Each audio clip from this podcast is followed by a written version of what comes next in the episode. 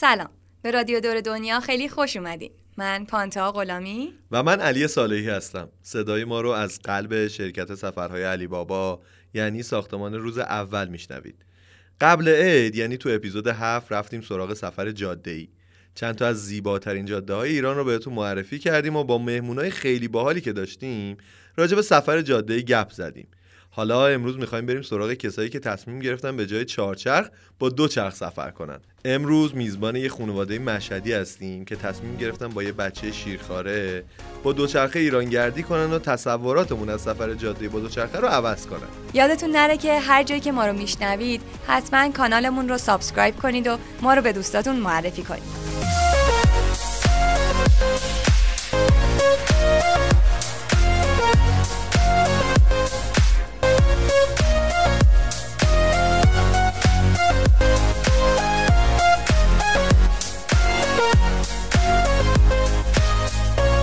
علی داشتم فکر کردم که اولین مواجهه بیشتریان با دوچرخه برمیگرده به دوران بچگیمون که حالا ممکنه مثلا توی سالهای اول زندگی با یه سه چرخه شروع کردیم بعد کم کم بزرگتر شدیم برای مثلا جایزه معدل 20 اون مثلا یه دوچرخه خریدن که خیلی برامون جایزه خفنی بود.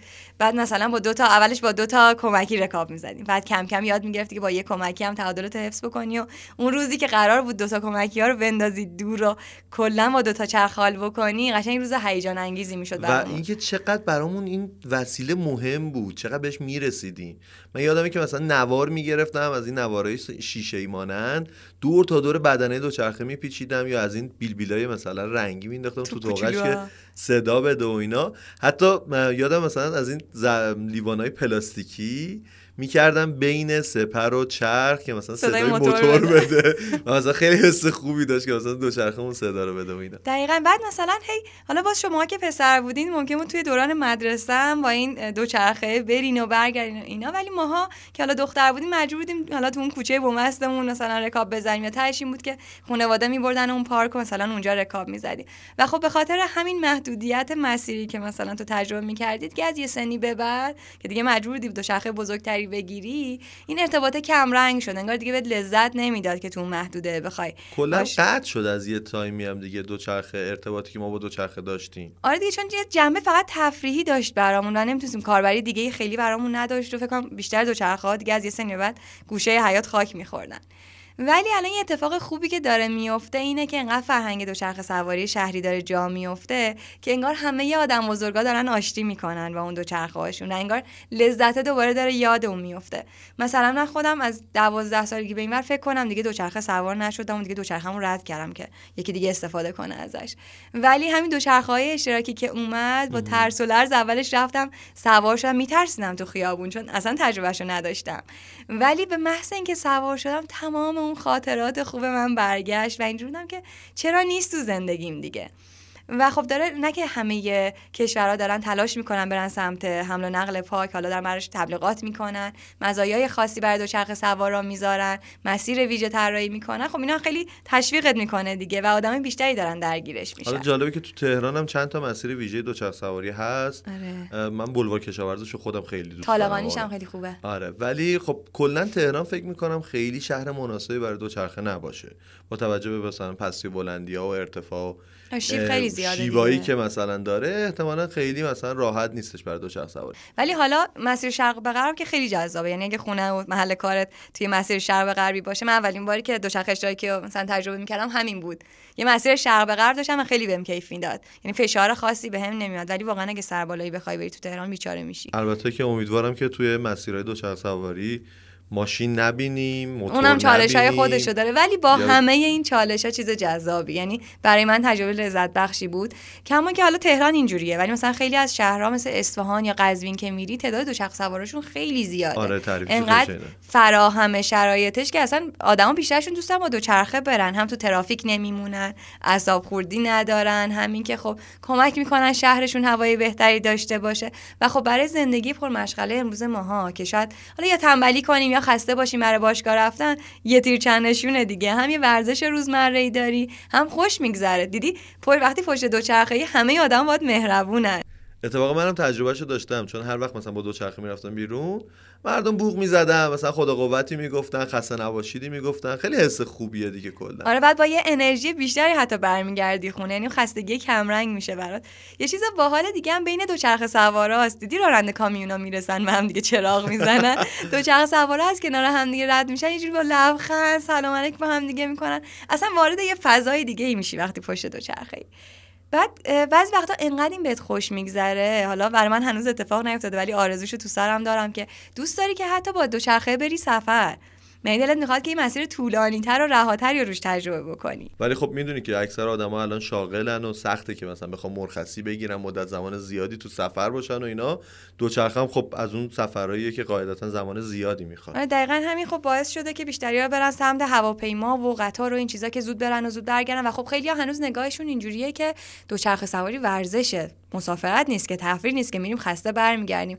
انقدر همه رو دورتون دارن کار می‌کنن که دوست دارن اون دو روزه مرخصیشون برن استراحت کنن ریلکس کنن و با انرژی برگردن. سواری کاملا اون گردشگری آهسته رو داره. آره دیگه اصلا یه زیر شاخه ای از گردشگری داره باب میشه به نام استوتوریسم که تو بری مزه مزه کنی سفر رو. یعنی به مقصده فکر نکنی. حالا تو ممکن اصلا 20 کیلومتر بری با دوچرخه. ممکنه 100 کیلومتر بری.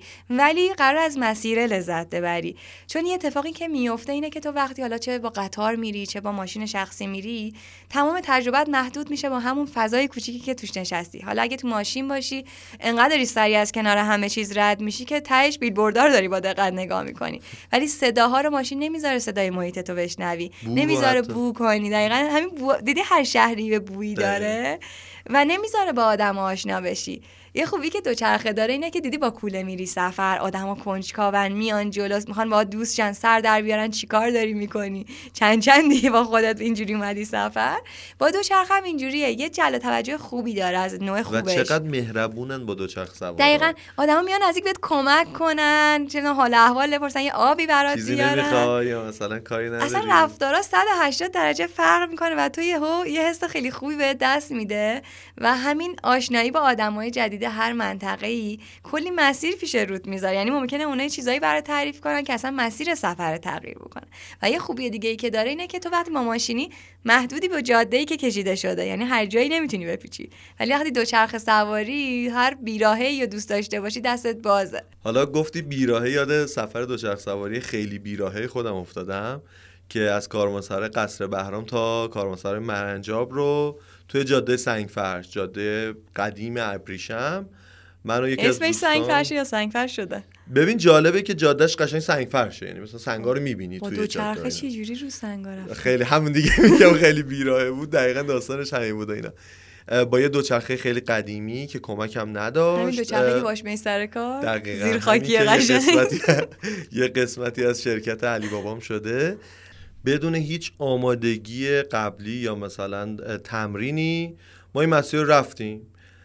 خب خیلی اتفاقات جالبی برامون افتاد با توجه به سختی خود مسیری که بود. یه جای مجبور بودیم دوچرخه بگیریم دستمون یه جای رمد بود شن بود یا هر چیز دیگه اینا.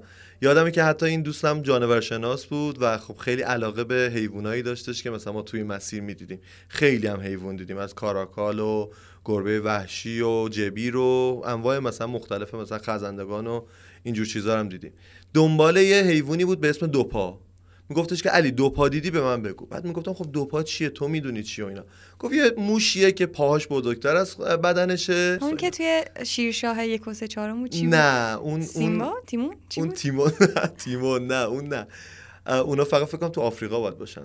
این خیلی کوچیکه. این در حدیه که مثلا از موش معمولی که تو تهران می‌بینی خیلی کوچیک‌تره ولی رو دو تا پاش وای میسته. خب. رو دست با دستاش کاری نداره. یعنی دستاش مثلا به یه حالتی نگه میداره ولی دو تا, دو تا پاش وای میسته.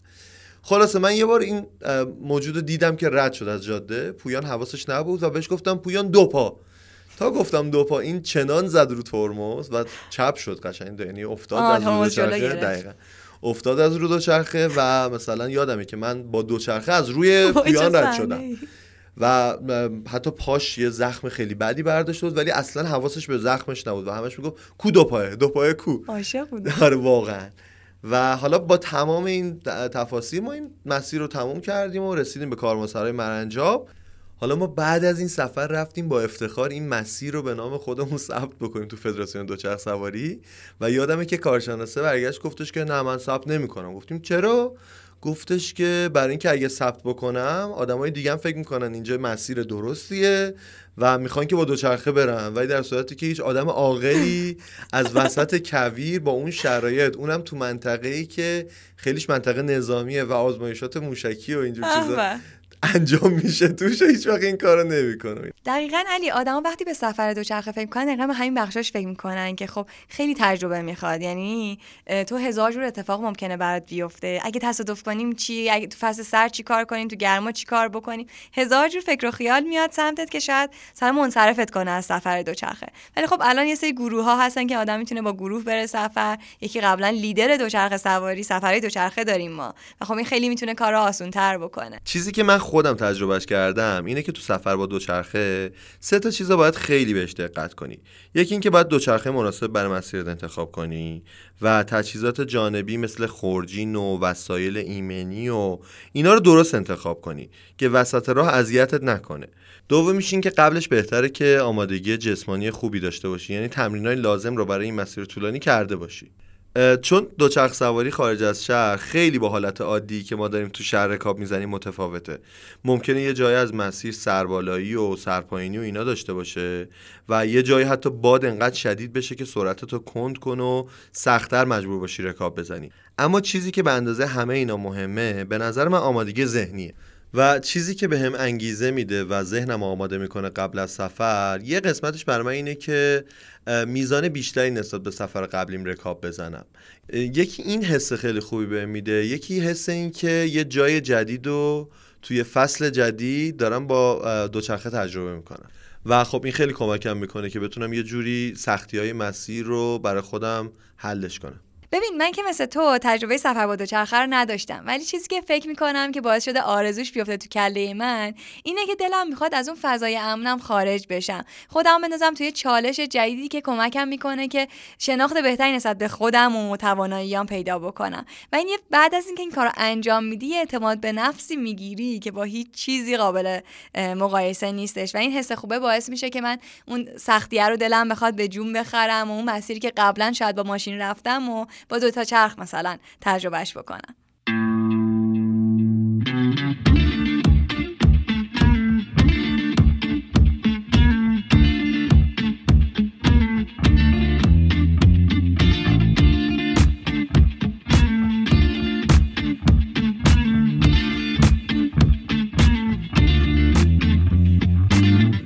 بهار باران داریم رنگین کمان داریم ابره گریان داریم در بهار. در بهار بلبل داریم متره سنبل داریم رخسار چون گل داریم در بهار. بیا بریم کنار گلها اگه می‌تونی. بیا با بگذر از روی پلها اگه می‌تونی. دست تو بزا تو دست یارت بشه درمونه دل بیقرارت بهش بگو بیاد کنارت اگه می‌تونی. حالا نشر اطراف یه کتابی چاپ کرده که یه جستاری داره در کلا یه سری مجموعه جستاره درباره شهرگردی یکی از این جستارا اسمش مانیفست دوچرخه است. و نگاهی که نویسنده به دوچرخه داره خیلی برای من جذابه. یه جاش میاد میگه که میاد هواپیما و پیاده روی و دوچرخه سواری رو با همدیگه مقایسه می‌کنه. میگه که فرق این سه تا با همدیگه مثل فرق نگاه کردن با تلسکوپ و میکروسکوپ و دوربین فیلمبرداری میمونه. تو وقتی تو هواپیمایی انگار داری با تلسکوپ به دنیا نگاه می‌کنی. سری چیزای دورنمایی از دنیا می‌بینی.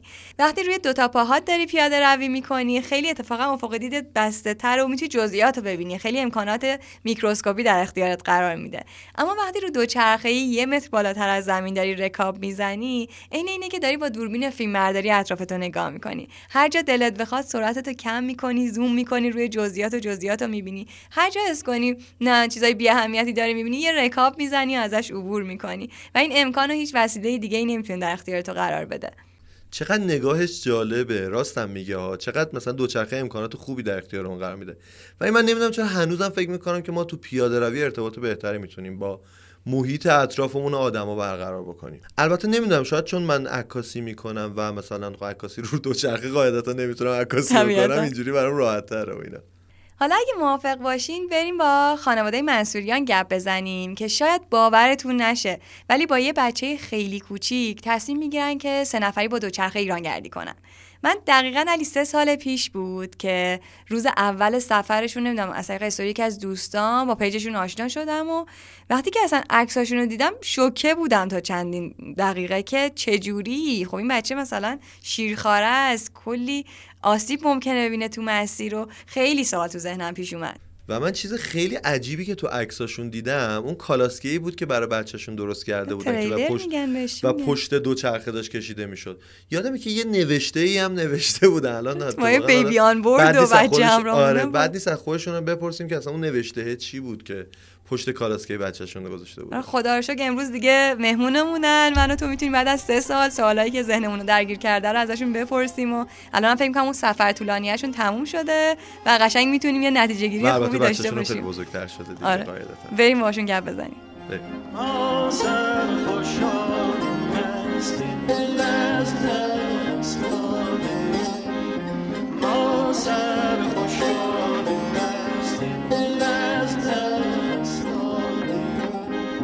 Hey.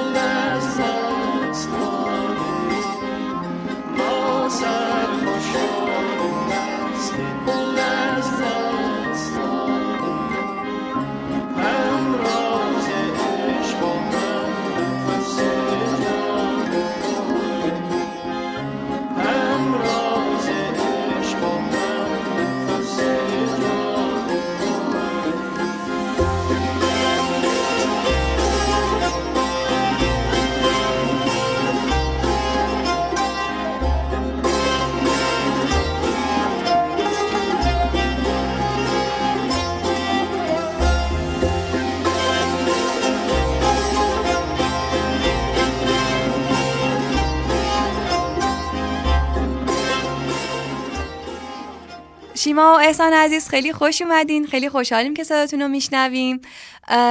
من می‌دونم که یکی از هایلایت های سفر شما سفر سه نفرتون با دوچرخ است. اما برای اینکه بتونیم یه شناخت بیشتری با همدیگه پیدا بکنیم شاید بد نباشه که از اینجا شروع کنیم که چی شد که سفر با دوچرخه رو انتخاب کردیم. درود به همگی. ارزم به حضورتون که قضیه سفر با دوچرخه حاصل یک روند طولانی بین مدل های مختلف سفر بود که ما از قدیم از زمانی که بچه بودیم هنوز در کانون خانواده های خودمون بودیم شروع شد. تقریبا سال هشتاد بود که من با گروه کوهنوردی آزادگان مشهد آشنا شدم و از اونجا تونستم با یه جمعی که کار تیمی و کار تیمی اثر بخش اولویت اولشون بود. حالا در دل طبیعت در قالب برنامه کوهپیمایی کوهنوردی برنامه های expedition خاص و همه جور اونجا ملاک بود ولی کار تیمی اولویت اولش بود. و خب تو اون جمع هم انسانهای شریف و استادهای بزرگی بودن که باعث شدن ما جوانایی که جذب اون جمع شده بودیم بتونیم ارتباطات اجتماعیمون رو نحوه تعاملمون با محیط اطراف و, و آرمانها و آرزوهامون رو شکل مناسب بدیم و به همین دلیل هم عاشق سفر شدیم چون خوب شروعش کردیم چون درست شروعش کردیم چون به عنوان یه حرکت جمعی دیدیمش نه یه حرکت انفرادی که من برای خودم برم صرفا سفر من برای خوشی های خودم یا رضایت خودم یا آرامش خودم برم سفر. برای با هم بودن بریم سفر. و این شدش که در, در حقیقت آرمان های سفر رو شکل گرفت. و به مرور توی این سالها انواع روش های مختلف سفر رو تمرین کردیم. از کوهپیمایی کوهنوردی نوردی دره نوردی و سفرهای مختلف با پرواز با غیر پرواز با اتوبوس دور ایران دور به کشورهای همسایه. ولی سال 92 بود زمستون که من تلاش کردم برای تولد شیما جان. ما دو سال بودیش که رفته بودیم منزل خودمون. برای دومین سال تولدش که می‌خواستم بگیرم اولین سال تولدی که می‌خواستم براش بگیرم گفتم براش یه دوچرخه بگیرم این بود که یکی از دوستان دوچرخه رو گذاشته و داره فروش رو از تهران و اینو با یک داستانی گفتم برام فرستاد و این دوچرخه رسید به دستمون من سریع تو یه روز اینو جمع جورش کردم شیمال فرستادم یه سر بره به مامان باباش بزنه خونشون. و من تو ظرف زمان نزدیک یک ساعت و نیم کل خونه رو جارو کشن قبلش ما من چون کارم عکاسی معماری و صنعتی هستش و با همدیگه هم این کار رو انجام می‌دادیم خونمون قبلش استودیوی عکاسی از یک سری محصولات آجیل بود و کف خونمون پر از نخود و لوبیا و از اون چیزایی که مربوط به عکاسی بود و موقع عکاسی ریخته بودیم و اونور پر شده بود. توی یک ساعت تمام اینا رو مرتب کردم جمع جور کردم و آماده شدیم برای مهمانی. و همه خانواده دوتا خانواده اومدن و یک دفعه شیما جان به همراه خواهرش اومد خبر نداشت. چراغا خاموش بود و یک دفعه چراغا روشن شد و بعدش از زبان شیما جان بشنویم بله سلام عرض می‌کنم.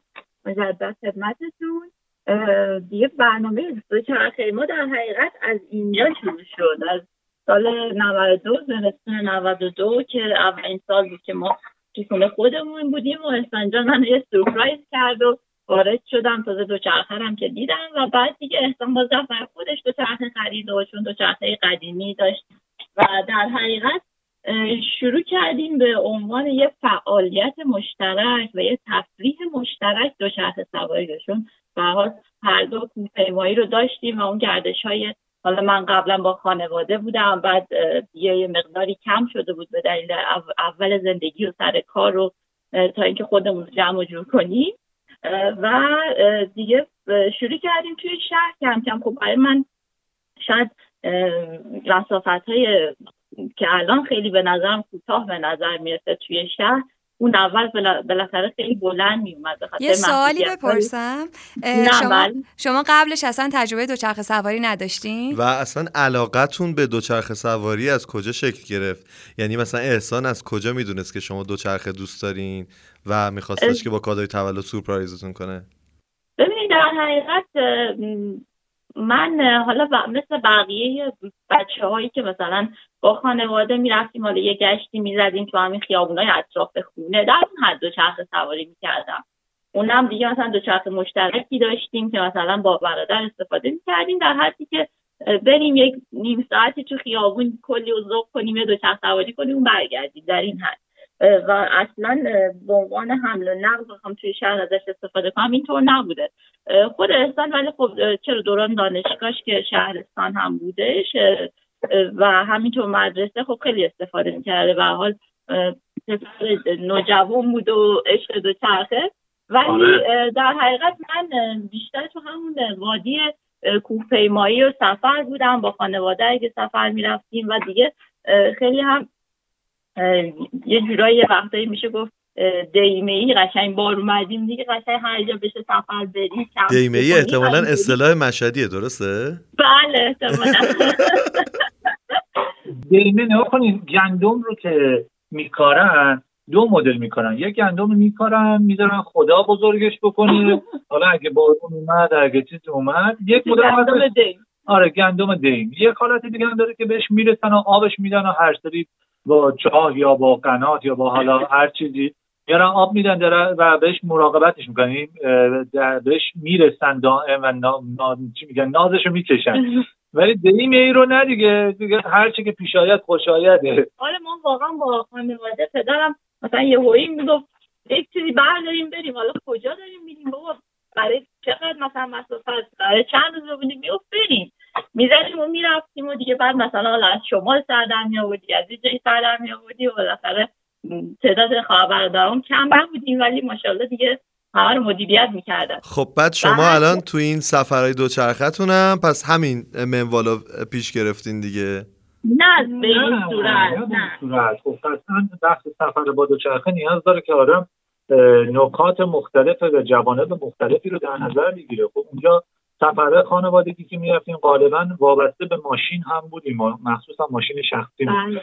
و, و هر جا که مشکلی بود فوقش اینه که مثلا می‌رفتی ده کیلومتر جلوتر. اینجا کثیف بود اینجا سرد بود اینجا گرم بود یا هر جا که بود باز می‌تونید خودتون رو برسون به نقطه بعدی.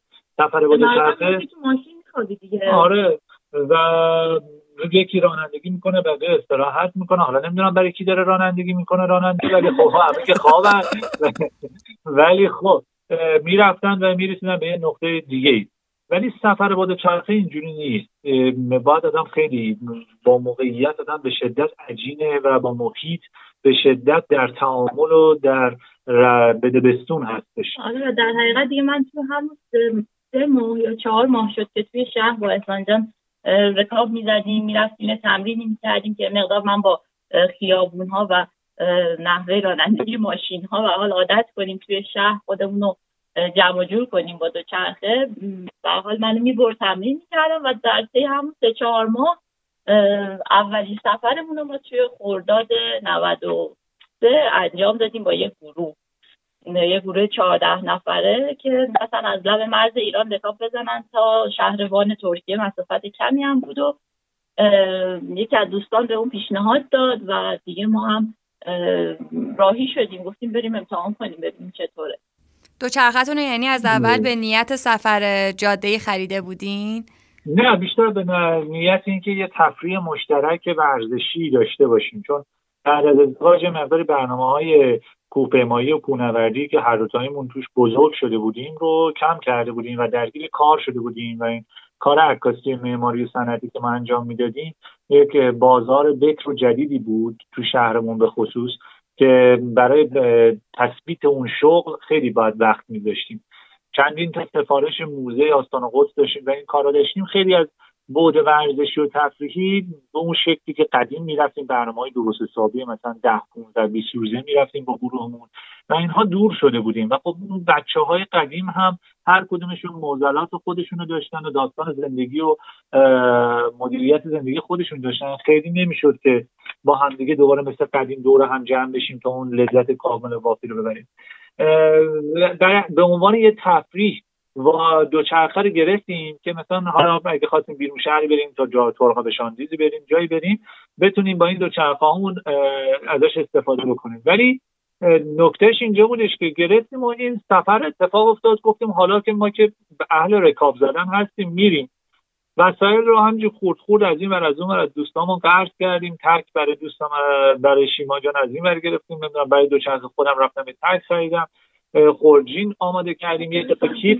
یه دو سه تا وسایل دو سه تا کیفی که باید پشت دوچرخه میذاشتیم و سریع دادم به یک دونه چادردوز تریلی برامون درست کرد و اینا رو آماده کردیم و رفتیم. رفتیم در حقیقت برای اولین سفرمون با گروه و با قطار دوچرخه ها رو فرستادن به تبریز و از تبریز با وانت فرستادن به مرز قطور مرز ریدی ایران با ترکیه است.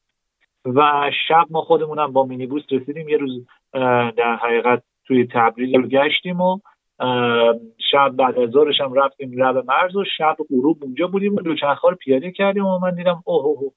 دوچرخه جلوم کلا نمیچرخه. دقت کردم دیدم دیسک ترمزم دوچرخه من چون دوچرخه کوهستان بود دیسک ترمزش زیر بار فشار تو تو قطار یا تو وانت کاملا تا خورده بود خم شده بود اولین کلاً- چالشه فکر می‌کنم سفرهای با دوچرختون آره، اتفاق آره. افتاد آره. ولی از اونجا که من علاقه شدیدی به این دارم که خیلی چیزها رو خودم درست بکنم تا برم نوشو بگیرم یا تعمیرشون بکنم اگر ایرادی داره تا اینکه برم تعویضشون بکنم گفتم میرم خودم زیر خمش ببینم چی اتفاق میفته سه تا دونه آچار فرانسه سه اندازه مختلف آچار فرانسه از این ور از اون وانتی و از اون روستاییه با اینا قرض کردیم. یک ساعت و نیم نشستم روی این درست کرد کار کردن و لیدرمون که خودش آسیا رو رکاب زده بود میگه آقا دیسکتو باز کن بنداز اون اصلا ترمز جلو نمی‌خواد داشته باشه. نه من باید حلش بکنم. خلاصه یک ساعت و نیم یک ساعت و چل دقیقه زمانی که همه دیگه رفته بودن تو چادر خوابیده بودن و ساکت بود همه جا قبل از اینکه از مرز خارج بشیم. نشستم و با این دوچرخه ور رفتم با این دیسکشو. چنان تابشو گرفتم که با همون دیسک بدون اینکه مشکلی داشته باشه دوچرخه رو بعدها فروختم. چقدر عالی. و رفتیم و از مرز فرداش خارج شدیم و اه، 140 کیلومتر فاصله بود. رکابزنی داشتیم. اه، توی اون گروه تقریبا 13 14 نفره اینقدر من و شیما جان با هم دیگه مچ بودیم همدل بودیم. همراه بودیم از لحاظ هم توان بدنی هم از لحاظ مدیریت اجرای سفرمون وسایل کمپینگ هم که از قبل داشتیم و همه چیمون خوب و مچ و مرتب بود که بخشی از مسئولیت گروهی رو که کمک می‌کردیم به سرپرست علاوه بر اون کار خودمون راحت از پسش برمیومدیم با خودمون گفتیم خب چرا خودمون دوتایی نریم سفر؟ چرا می‌خوام مثلا بعدا با گروه؟ چقدر لذت بهمون داد چقدر خوشمون اومد؟ از اون سفر و گفتیم که میریم. از لیدرمون و خانومش پرسیدیم که شما سفر قبلیتون کجا بودیم گفتن که ما از آنتالیا از مرز تا آنتالیا رو رکاب زدیم. گفتم خب کم اطلاعات به اون ما می‌خوایم خودمون بریم. برگشتیم مشهد و سریع وسایل رو جمع جور کردیم و من رفتم دوچرخه و یه دوچرخه دیگه که به درد سفر جاده و به درد اینجور جریانات می‌خورد عوض کردم. با محمد تاجران عزیز رفتم دوچرخه رو محمد تاجران گفتش آره خوبه. گفتم محمد این نظرت چیه؟ okay؟ گفت آره. و دوچرخه رو گرفتم و یه ست کیف های خورجینه مخصوص دوچرخه که دیگه معروف هم هست Ortlieb. اونا رو هم توی اینترنت به یه بدبختی اون موقع اصلا هیچی نبود تو بازار. پیدا کردم یه بنده خدا تهران بود. پرواز گرفتم رفتم تهران. رفتم دم خونهش اینا ازش خریدم و اووردم مشهد آماده کردم وسایلامون رو یه مقداری وسایل کمپینگمون آماده کردم برای سفر بعدیمون. چادرمون رو عوض کردم. کفش های دو چرخمون رو تکمیل کردیم و موارد دیگر آماده کردیم. سفر دوممون مال شهریور در حقیقت شهریور و آخر شهریور اول مهر 93 شد بین مرز تا آنتالیا. 1300 کیلومتر کابزنی داشتیم و در حقیقت 24 روزم بین اینکه مشهد برگردیم به کشورمون فاصله بود. و از همه مهمتر از همه مهمتر از همه مهمتر. دوستانی که شهر به شهر پیدا می‌کردیم و میزبانهایی که با عشق با محبت با خلوص نیت ما رو دعوت می‌کردن و با همدیگه دوستی های پایداری رو هنوزم که هنوزه باشون در ارتباط هستیم با تعدادشون و تونستیم با اونها یه خاطره خیلی عمیقی از این سفر رو تو ذهنمون و تو ذهن اونها به عنوان میزبان و تو ذهن ما به عنوان مهمان شکل بدیم. یه سوالی من بپرسم. چون که شما همیشه سفراتون به صورت زوجی و دو نفری با هم دیگه سفر می‌کنید یه چیزی که راجع به کلا زوجای مسافر میگن حالا به خصوص دوچرخه سوارا اینه که فقط چالششون سختی مسیر نیست. چون تمام مدت رو با هم دیگه هستین ممکن تو رابطتون هم کلی چالش پیش بیاد. مثلا یادمه که حبیب و مینا رو که فکر کنم بشناسین دیگه اونام یه زوج دوچرخه سوارن.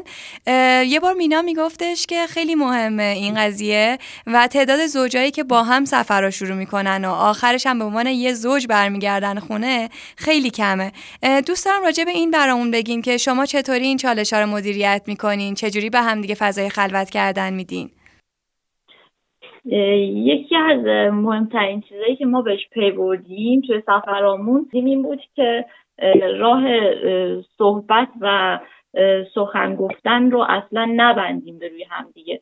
و هر وقت این اتفاق میافتاد یه وقتایی که حتی مثلا من مثلا میومدم خودم میکشتم کنار که زیاد حالا صحبت نکنم. حتی احسان میومد به من اصرار می‌کرد. میگفتش که یه ذره میزش من آروم باشم. حالا می‌گفت می‌گفت حتما باید صحبت کنیم راجع به این قضیه. و نکته خیلی خیلی اساسی بود که راجع به اون مسئله, مسئله صحبت کنیم. و باهاش کنار بیایم و بعد بذاریمش کنار. یعنی اینکه نذاریم اینقدر تو ذهنمون بمونه راجع بهش هم حرف نزنیم تا اینکه یک مثل عقده بشه پس حتی کمک کرده که رابطتون حتی خیلی قوی تر از قبل از این سفر بشه دیگه.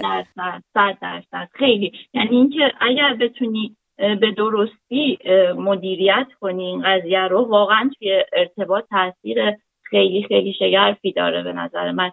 و اینکه ببینید یه وقتایی واقعا توی سفر باید اگه من مثلا به عنوان یک خانوم باید خیلی جاها خودم رو یک مرد هم ببینم و برعکسش مثلا همسر من به عنوان یک مرد که داره سفر می‌کنه یه جاهایی باید خودش رو به عنوان خانوم هم ببینه. یعنی اینکه قشنگ باید خودمون رو بذاریم یه جاهای جای هم درک متقابل پیش بیاد دیگه. احسان آره مثلا یه وقتی قشنگ خوب به خصوص اون سفر دو نفرمون تو ترکیه چون بارامون اینقدر مثلا بار احسان مثل سفر تو ایران خب تریلر نداشتیم یا بارمون خیلی زیاد نبود.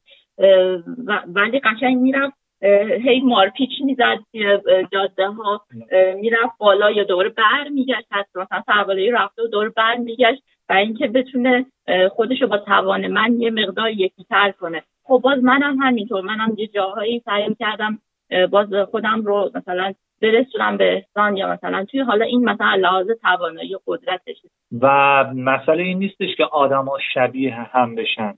یعنی در در نهایت قراره که ما یاد بگیریم که چجوری خودمون رو مدیریت بکنیم که مثل هم عمل بکنیم. خروجی نهایتی کلی مثل هم باشه. و تکمیل کننده هم دیگه باشین قاعدتا. علاوه بر تکمیل کننده هم دیگه مثلا احسان توانش صد درصده یا مثلا احسان توانش مثلا یه عددیه شیمای کمتره یا بیشتره یا هر کدومشون. خب فرق نمی‌کنه. یه تفاوتی وجود داره. اون کسی که توانش بیشتره می‌تونه بره جلو و هی قور بزنه بگه که آقا چرا نمی‌رسی؟ چرا یواش رکاب می‌زنی؟ بیا دیگه. مثلا حوصلم سر رفت. بره جلوتر دور بشه. فاصله بگیره با دیگه وایس استراحت بکنه. اون نفر بعدی می‌رسه خسته با دیگه لذت بخش نمیشه دیگه اینجوری. آره یا اینکه می‌تونن بارشون رو به یه شکلی مدیریت بکنن که اون نفری که توان بیشتری داره با صرف همون مقدار انرژی که می‌تونه سرعت حرکتش رو با اون یکی دیگه هماهنگ بکنه. اون یکی هم تا جایی که می‌تونه خودش رو در آستانه تحملش برسونه نه اینکه واقعا دیگه اونم شل شل بگیره داستان رو. و اون نتیجه ممکن حد اکثر تلاشش رو بکنه. تلاشی که می‌تونه برای همه سفر انجام بده. نه تلاشی که برای یک ساعت برای یه روز یا یه مقطع کوتاهی چند روزه می‌تونه انجام بده. یه تلاشی که می‌دونه می‌تونه این مقدار انرژی رو همیشه بذاره و خسته نشه یا اذیت نشه.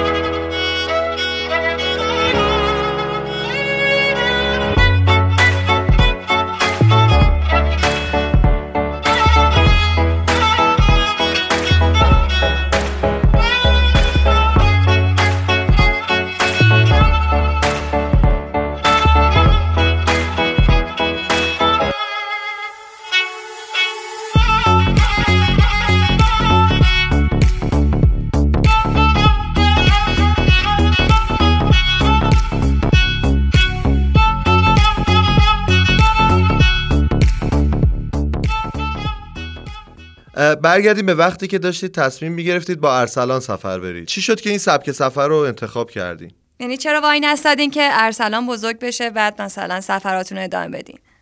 نه کنید من برمیگردم مثلا به اینکه چی شد که ما دوچرخه برامون مهمترین و در حقیقت اولویت اولمون تو سفرها و نحوه سفر کردن شد دوچرخه.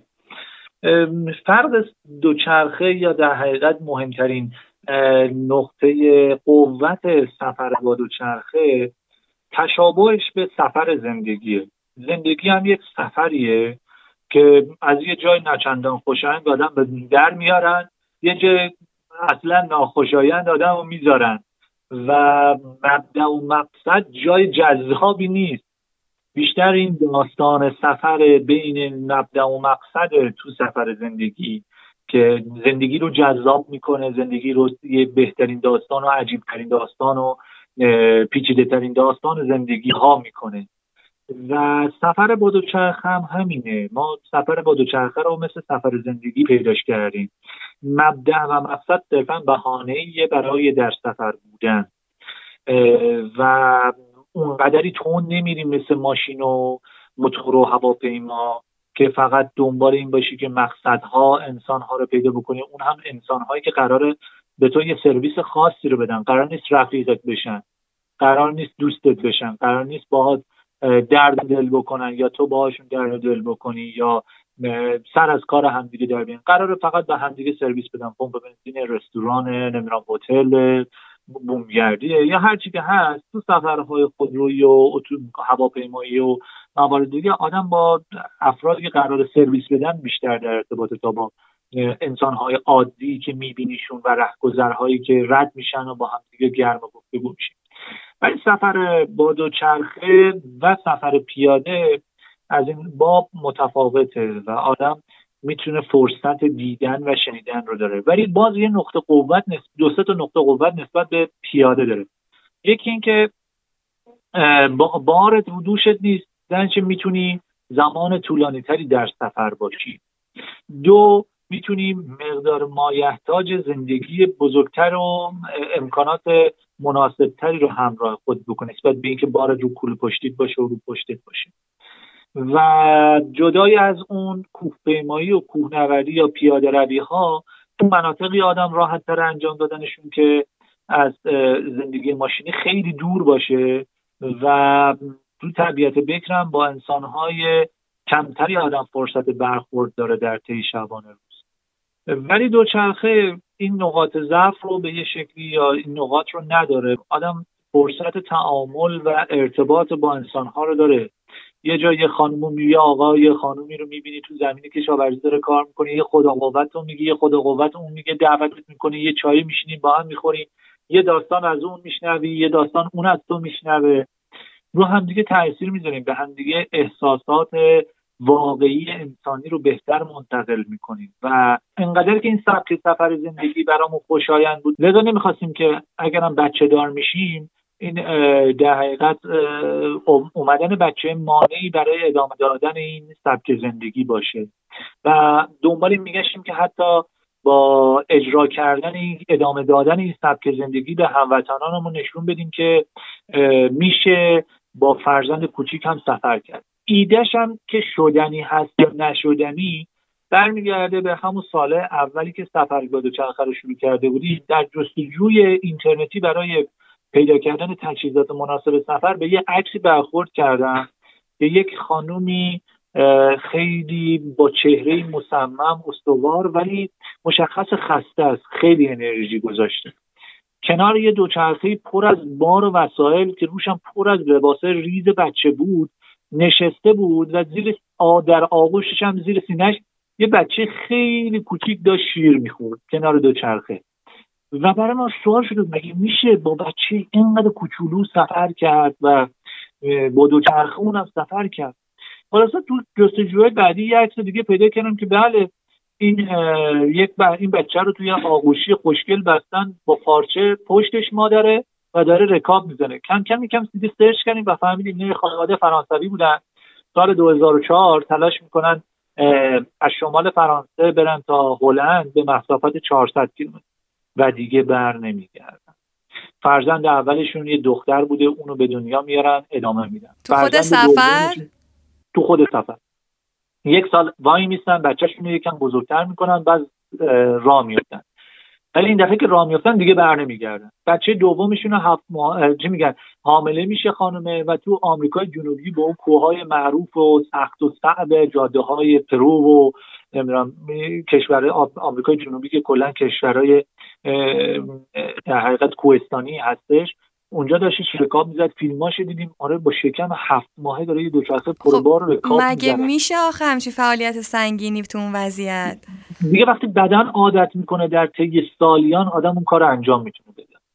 واقعا شدنی هست. ماها عادت کردیم برای همه اینها میگیم نشدنی. و بعد اینا همون دو ماه و نیم آخر رو وایستادن. یعنی دو ماه مونده بود تا نه ماهش تموم بشه.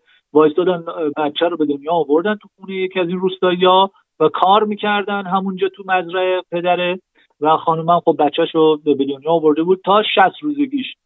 60 روزگیش این بچه رو انداختن دوباره توی آغوشیشون و توی اون بساطشون رو راه افتادن ادامه سفرشون و نه سال 90 خورده هزار کیلومتر سفر کردن و چه هفتاد خورده کشور رو رفتن. حتی از ایران از بندر عباس وارد شدن. و از مرز ارمنستان خارج شدن رفتن تو ارمنستان. شما سفرتون رو توی چند ماهگی ارسلان شروع کردین؟ ما هشت ماه تمام بود ارسلان که شروع کردیم. و ما قبل از اینکه و خب برنامه داشتیم که این کار انجام بدیم وقتی اینا دیدیم گفتیم که میشه. شروع کردیم آماده بکنیم تایم هامون و زمان هامون و شغلمون ها و برای یک سفر یک ساله خودمون رو آماده بکنیم که با ارسلان بریم. تجهیزات تا جایی که تونستیم جستجو کردیم search کردیم. و آماده کردیم برای سفر با ارسلان یعنی تحقیقاتمون کردیم. و در نهایت یه روزی ظهر بود یک نزدیک مثلا ده 15 خط ایمیل براشون زدیم. ایمیلشون هم پیدا کرده بودیم. و بهشون ایمیل دادیم که ما می‌خوایم این کارو بکنیم این سوالا رو داریم این نکات نمی‌دونیم چیه اینا چجوریه این چجوریه پیشنهادتون چیه نکاتتون چیه. و یادم شب بود دیدیم ایمیلمون رو جواب دادن سی چهل خط برامون نوشته بود. نوشته با اینکه من خسته بودم و تازه از سر کار اومدم و این جریانات ولی دلم نیومد که جواب ندم در سریعترین زمان ممکن. و برامون سی چهل خط توضیح داده بود. جالب اینجا بود که خیلی از سوالایی که نوشته بودیم رو پاسخ نداده بود. ولی تو کلامش تمام تلاشش رو کرده بود که دارین راه درستی رو انتخاب می‌کنین. و حتی پزشکتون حتی صمیمیترین دوستاتون تو این راه مانعتون میشن. ولی تنها کسایی که می‌تونن تصمیم بگیرن که این کاری یا این مسیر یا امروز این کاری که می‌خوام انجام بدین درست اشتباهه خودتون دوتا هستین. و خودتون می‌تونین تصمیم بگیرین که این کاری دارین می‌کنین الان تو این مرحله این تصمیم یا تو اون مرحله تصمیم دیگه درست اشتباهی هیچ کسی هیچ درکی از شرایط شما و هیچ شناختی نداره. یعنی با توصیه دیگران نمی‌تونید به نتیجه برسیم. دقیقا خواستم اینو بپرسم که خب من می‌دونم که شما تقریبا اولین خانواده ایرانی هستین که به این سبک با بچه کوچیک شروع کردین سفر کردن. و می‌دونم که یعنی خبر دارم اون اوایل حتی تو اینستاگرامتون خیلی مردم سعی کردن قضاوتتون کنن. خصوصا میگم سمت مادرها سعی کنین احساس گناه رو بدن که چرا می‌خواین این کارو با بچت بکنین؟ با اون قضاوت ها چی کار کردین؟ خانواده ها سعی نکردن منصرفتون کنن؟ می‌خوام بهتون بگم که ما وقتی که این تصمیم گرفتیم واقعا ناشناخته زیادی جلوی خودمون بود ولی خودمون رو محدود نکردیم که نمیشه و سعی کردیم برای هر چیزی توی همون لحظه خودش راه حلش رو پیدا کنیم. اینطوری نبود که بگیم که آره ما مثلا تمام مسائل رو از قبل راه حلهاش رو هم کنارش گذاشته بودیم.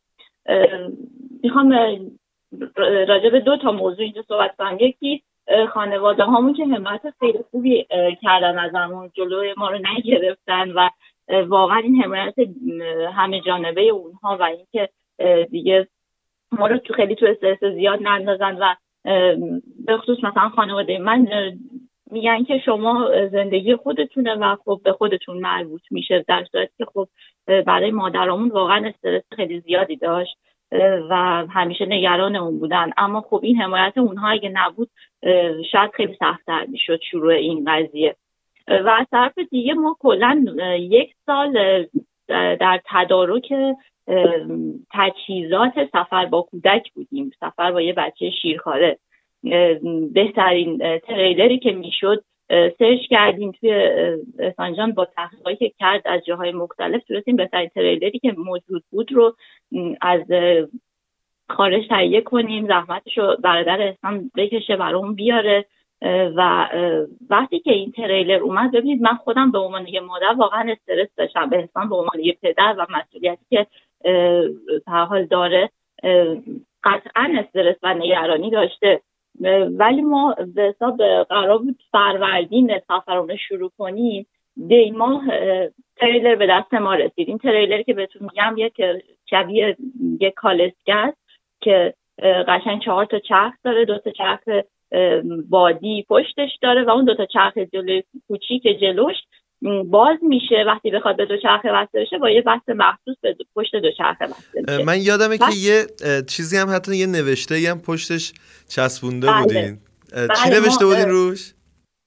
زده بودیم حمله کودک و بوغ زدن علامت بزرگ بوغ زدن ممنوع رو گذاشته بودیم برای اینکه به حال زمانی که ارسلان خواب هست متاسفانه این بوغ زدن نمی‌دونم دیگه هزار تا معنا داره توی کشور ما از خوبش بگی تا بدش و اینو وقتی دو شخص سوار می‌بینن بوغ می‌زنن که خیلی کار آزار دهنده چه برای خود اون راکر چه خب برای بچه که تو کالسی خوابه. برای همین اونو زده بودیم. حالا می‌خوام همین رو بگم. تریلر که رسید به دست ما روز اولی که سواری شدیم توی شهر رفتیم چرخیدیم. من خیلی خوشبین تر شدم نسبت به این قضیه. برای این دیدم جای ارسلان یه جای کاملا سیفیه نه آفتابی می‌خوره پنجرهای کنار شیوبی داره سایبون جلوش داره کاور ضد باد و ضد بارون داره و خب خیلی امیدوارتر شدم به اینکه خب جای ارسلان یه جای سیفیه پشتش خوابیده میشه یه حالت یه ذره خوابیده میشه که خب در حالت نشسته و صاف نباشه. ارسلان بیتاقتی نمی‌کرد که تنها اون تریلره؟ همه این موارد رو داشت ولی بدون دلیل مثلا خب بالاخره بچه بیتابی نداره. اگر مثلا تو سفر که بودیم راه افتاده بودیم خب اگر شیر می‌خواد بیدار بود چرا ما کاملا به دستور ارسلان رکاب می‌زدیم؟ یعنی کاملا تمام سفر ما و رکاب زنی و ساعت که ما رکاب می‌زدیم بر اساس نیاز ارسلان بود دیگه که خب رئیس سفر شده بود دیگه از اون هم همینطوره. بله یعنی اینکه ما کاملا اولویت رو می‌ذاریم با خواسته ارسلان. به حال اون بالا بعضی میگن که اون خواسته خودش نبوده که توی این سفر باشه یا نه. و همه ماها توی زندگیمون شاید خواسته و انتخاب ما صد درصد انتخاب ما نبوده که چطور زندگی کنیم.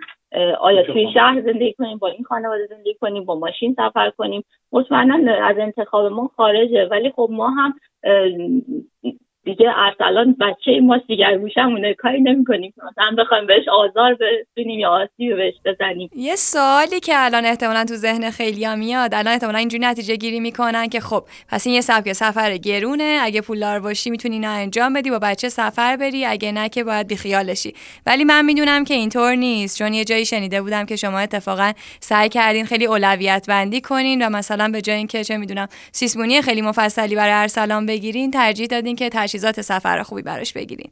بله بله. نه حالا جدای از سیسمونی کلا توی زندگیمون سعی کردیم وقتی که دیگه سبک زندگی رو انتخاب کردیم که حالا سفر مثلا با چند هست تمام خرج ها و مثلا چیزهای اضافی رو کم می‌کردیم. به جای اون مثلا خرج هایی که می‌تونستیم بکنیم میومدیم روی تجهیزاتمون. تجهیزات بهتر می‌گرفتیم. به جایی که مثلا بخوایم حالا به فکر یه سری نمی‌دونم مثلا تجملات یا سری خرج هایی که آدم می‌تونه خیلی راحت داشته باشه بره آقا ماشینش رو عوض کنه تلویزیون رو عوض کنه مبلمانش رو عوض کنه یا اصلا های مثلا حالا از لحاظ واقعا محیط زیستیش هم به صرف نیست. بره هی لباس جدید بخره کفش جدید بخره. خب ما اینها رو گذاشتیم روی هایی که به درد این سبک زندگی ما می‌خورد. و آره برای سیسمونی خواهران مثلا لطف کردن. از وسایل بچهشون کالسکه و اینها رو قرض قرض دادن به ما. اون چیزای مثلا تخت و نمی‌دونم گهواره و همه اینا رو به ما قرض دادن خودشون یعنی واقعا با دل و جون و با محبت. این کار کردن و ما واقعا افتخار می‌کردیم خوشحال بودیم که میشه از یک وسیله چند بار استفاده کرد. و به جاش ما بیایم یه کالسکه بخریم که مناسب سفر باشه برای ارسلان و خیلی اولین مسیری که با ارسلان ستایی سفر کردین چه مدت طول کشید؟ چجوری از پسش بر اومدین؟ قبل از سفر بود که داشتیم همین آماده می‌شدیم برای سفر و محک می‌زدیم شرایط بودن ارسلان تو تریلر و داستانش و نحوه تعاملش و اینها رو. ما یه روز تصمیم گرفتیم بریم تا ترقبه و برگردیم با دوچرخه. و خب مسافت با اینکه خیلی زیاد نبود ولی تو مسیر نزدیک چهار بار وایستادیم و مثلا شیر خورد بازی کرد. یه مسیری که شاید مثلا کلا ما دو ساعت کلا رکاب زنیش باشه رفتش و نهایتا یک ساعت و رب برگشتش باشه نزدیک دو ساعت و نیم سه ساعت رفتش طول کشید و کلی چیز بود. ولی برگشتش دیگه اصلا خواب بود کامل ما یک ساله اومدیم یک سره اومدیم تا دوباره خونم و جالب اینجا بودش که همین توقف هایی که می‌کردیم ارسلان هر بار میومد بیرون می‌دید محیط جدیدیه. و انقدر براش محیط بیرون جذاب و جالب بود. آلترناتیو هایی که از بیرون دریافت می‌کرد این رو خوشحال می‌کرد کنجکاو می‌کرد سوال همش مشخص بود تو چشمش برای دیدن دنبال نقطه های جدید میگرده سوال که خب اون زمان بلد نبود بکنه. ولی با اینکه با چشمش همه چی رو داره دنبال می‌کنه پدر مادر قشنگ می‌تونن بفهمن بچهشون داره جستجو می‌کنه. و براش محیط جالبه یا نه؟ براش محیط یک نواخت و خب احسان جان طولانی ترین سفری که حالا بعد از این تمام آمادگی هایی که انجام دادین کجا بوده و کجا رفتین؟ ما در حقیقت فروردین 21 فروردین 97 سفرمون رو شروع کردیم از مشهد.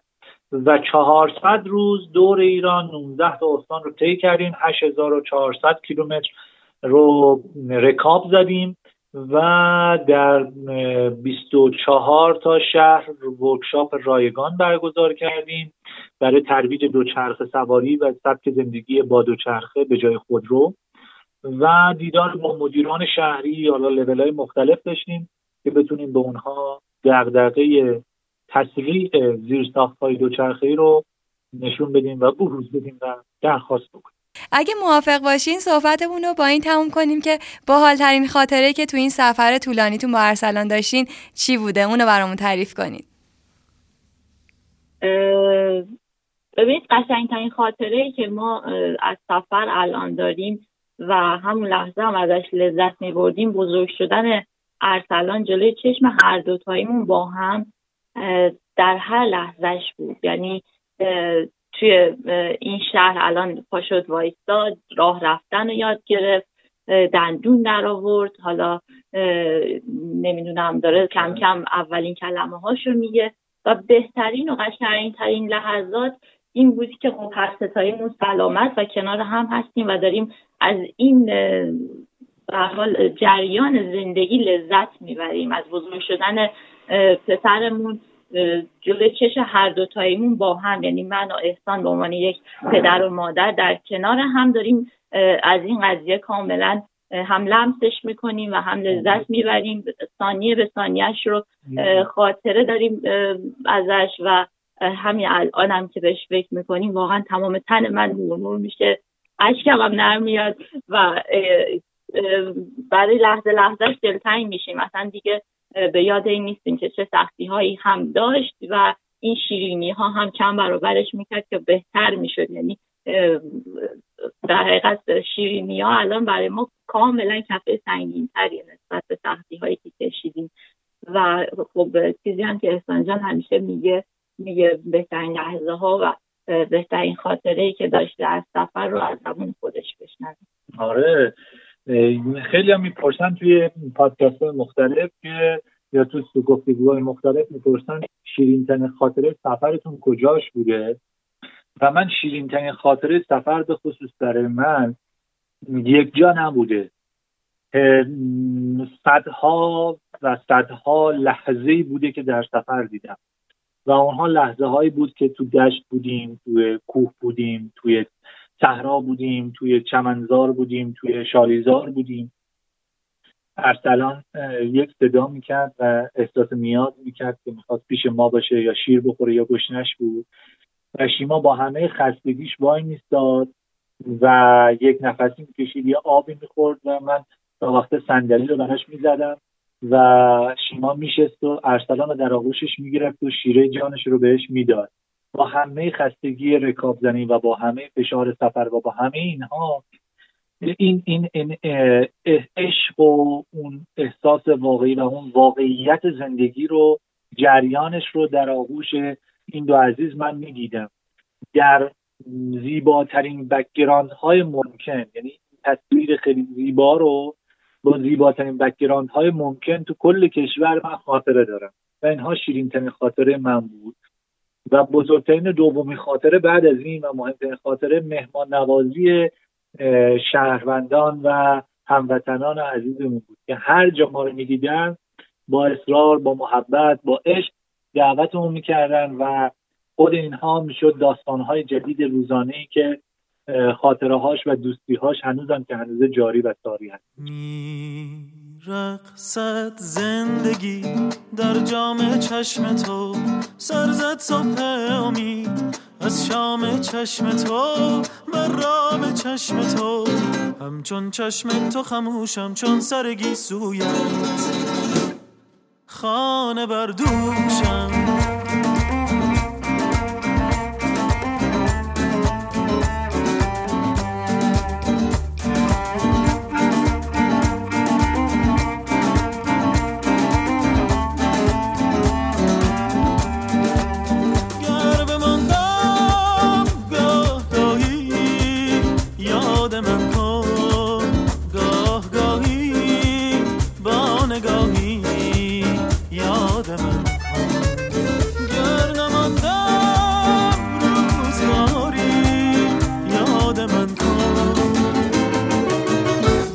چشم عشقایی یادم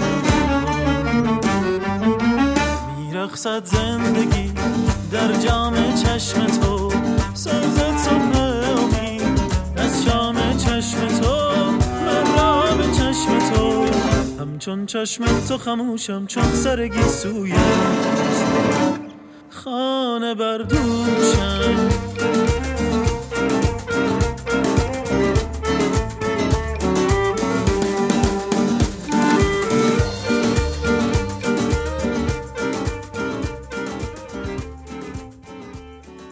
وقتشه که بهتون چند تا فیلم معرفی کنیم که نقش اولشون دوچرخه است.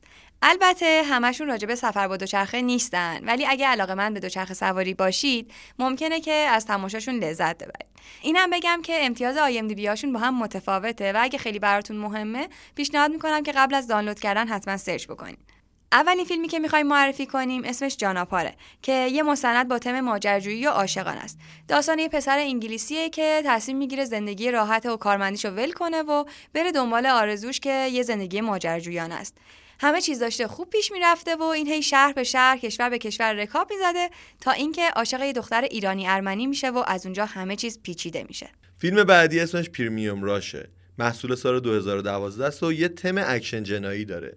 راجع به یه پسر دوچرخ سواره که تو منهتن کارش نامه رسوندنه یه روز یه نامه عجیبی پیدا می‌کنه که باعث میشه پلیسای شهر دنبالش بیافتن. فیلم بعدی یکی از مهمترین فیلم های تاریخ سینماست دزد دوچرخه. داستان یه مرد فقیریه که کارش چسبوندن اعلامیه به دیوارهای شهره. برای کارش مجبور میشه که یه دوچرخه بر خودش دست پا بکنه و از شانس بعدش روز اول کاریش دوچرخهشو میدزدن. دیگه بیشتر از این توضیح نمیدم که خودتون حتما فیلمو برین و ببینید. The Flying Scotsman یا به فارسی پرنده اسکاتلندی بر اساس داستان واقعی زندگی گراموبری دوچرخه سوار اسکاتلندی ساخته شده. اون کسی که با یه تغییرای کوچولو ابتکاری با استفاده از یکی از قطعات ماشین لباسشویی دوچرخه ساده و غیر حرفه‌ای خودش رو ارتقا میده و با همون دوچرخه می‌تونه دو بار قهرمان رکورد یک ساعته مسابقات دوچرخه سواری بشه. اما بذارید یه فیلم ایرانی هم معرفی کنیم. فیلم بایسیکل ران که ساخته محسن مخمل بافه و روایت یه مرد مهاجر افغانه به نام نسیم که همسرش دچار بیماری سختی میشه و نسیم باید تلاش کنه که مخارج بیمارستانش رو تأمین بکنه. یه روز با یه مرکه گیری آشنا میشه. یه مرکه گیر دورگردی بوده که وقتی می‌فهمه که نسیم یه دوره قهرمان دوچرخ سواری بوده و حتی سابقه چند شبانه روز رکاب زدن بیوقفه رو داشته بهش پیشنهاد می‌کنه که یه هفته توی یکی از میدونای شهر به طور مداوم رکاب بزنه تا با دوره هم جمع شدن مردم هم اون کاسبی کنه و هم نسیم یه دستمزدی بگیره. یه دوچرخه ای هم بود که توی فیلم بادکنک سفید تو چند تا از سکانس از همینجور خیابون رد میشه و یه چیزی میگه. که حالا قرنی سجاد دوچرخه رهگذرم بود معرفی کنیم. ولی خب یه نکته خیلی جالب بود که وسط تهران طرف میگفتش که دریا موجه کاکا دریا موجه دریا موجه کاکا دریا موجه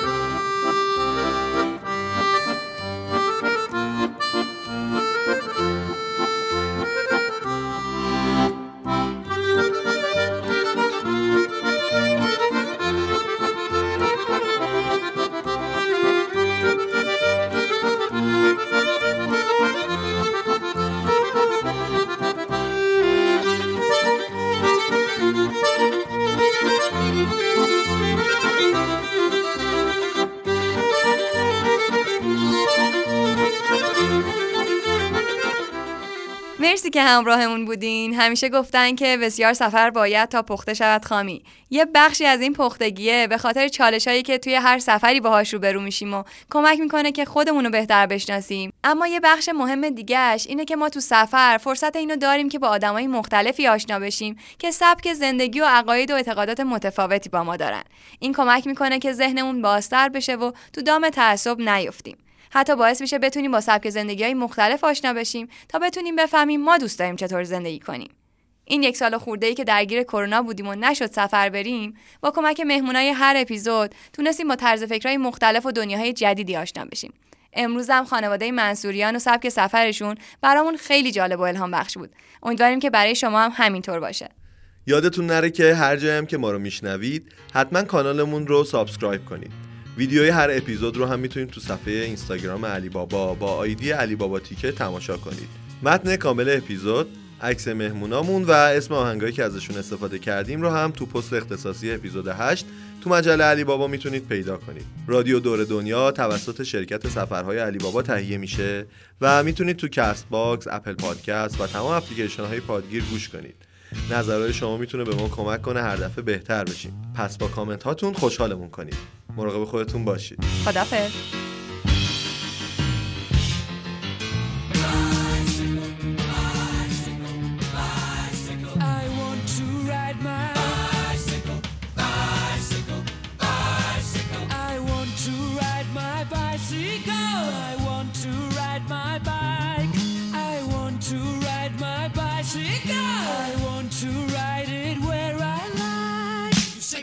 Say white, say bye. say biting, say shark. I say him and Jaws was never my scene, and I don't like Star Wars. Say Rose, I say Royce. Say God, give me a choice. Say Lord, I say Christ. I don't believe in Peter Pan, Frankenstein, or Superman.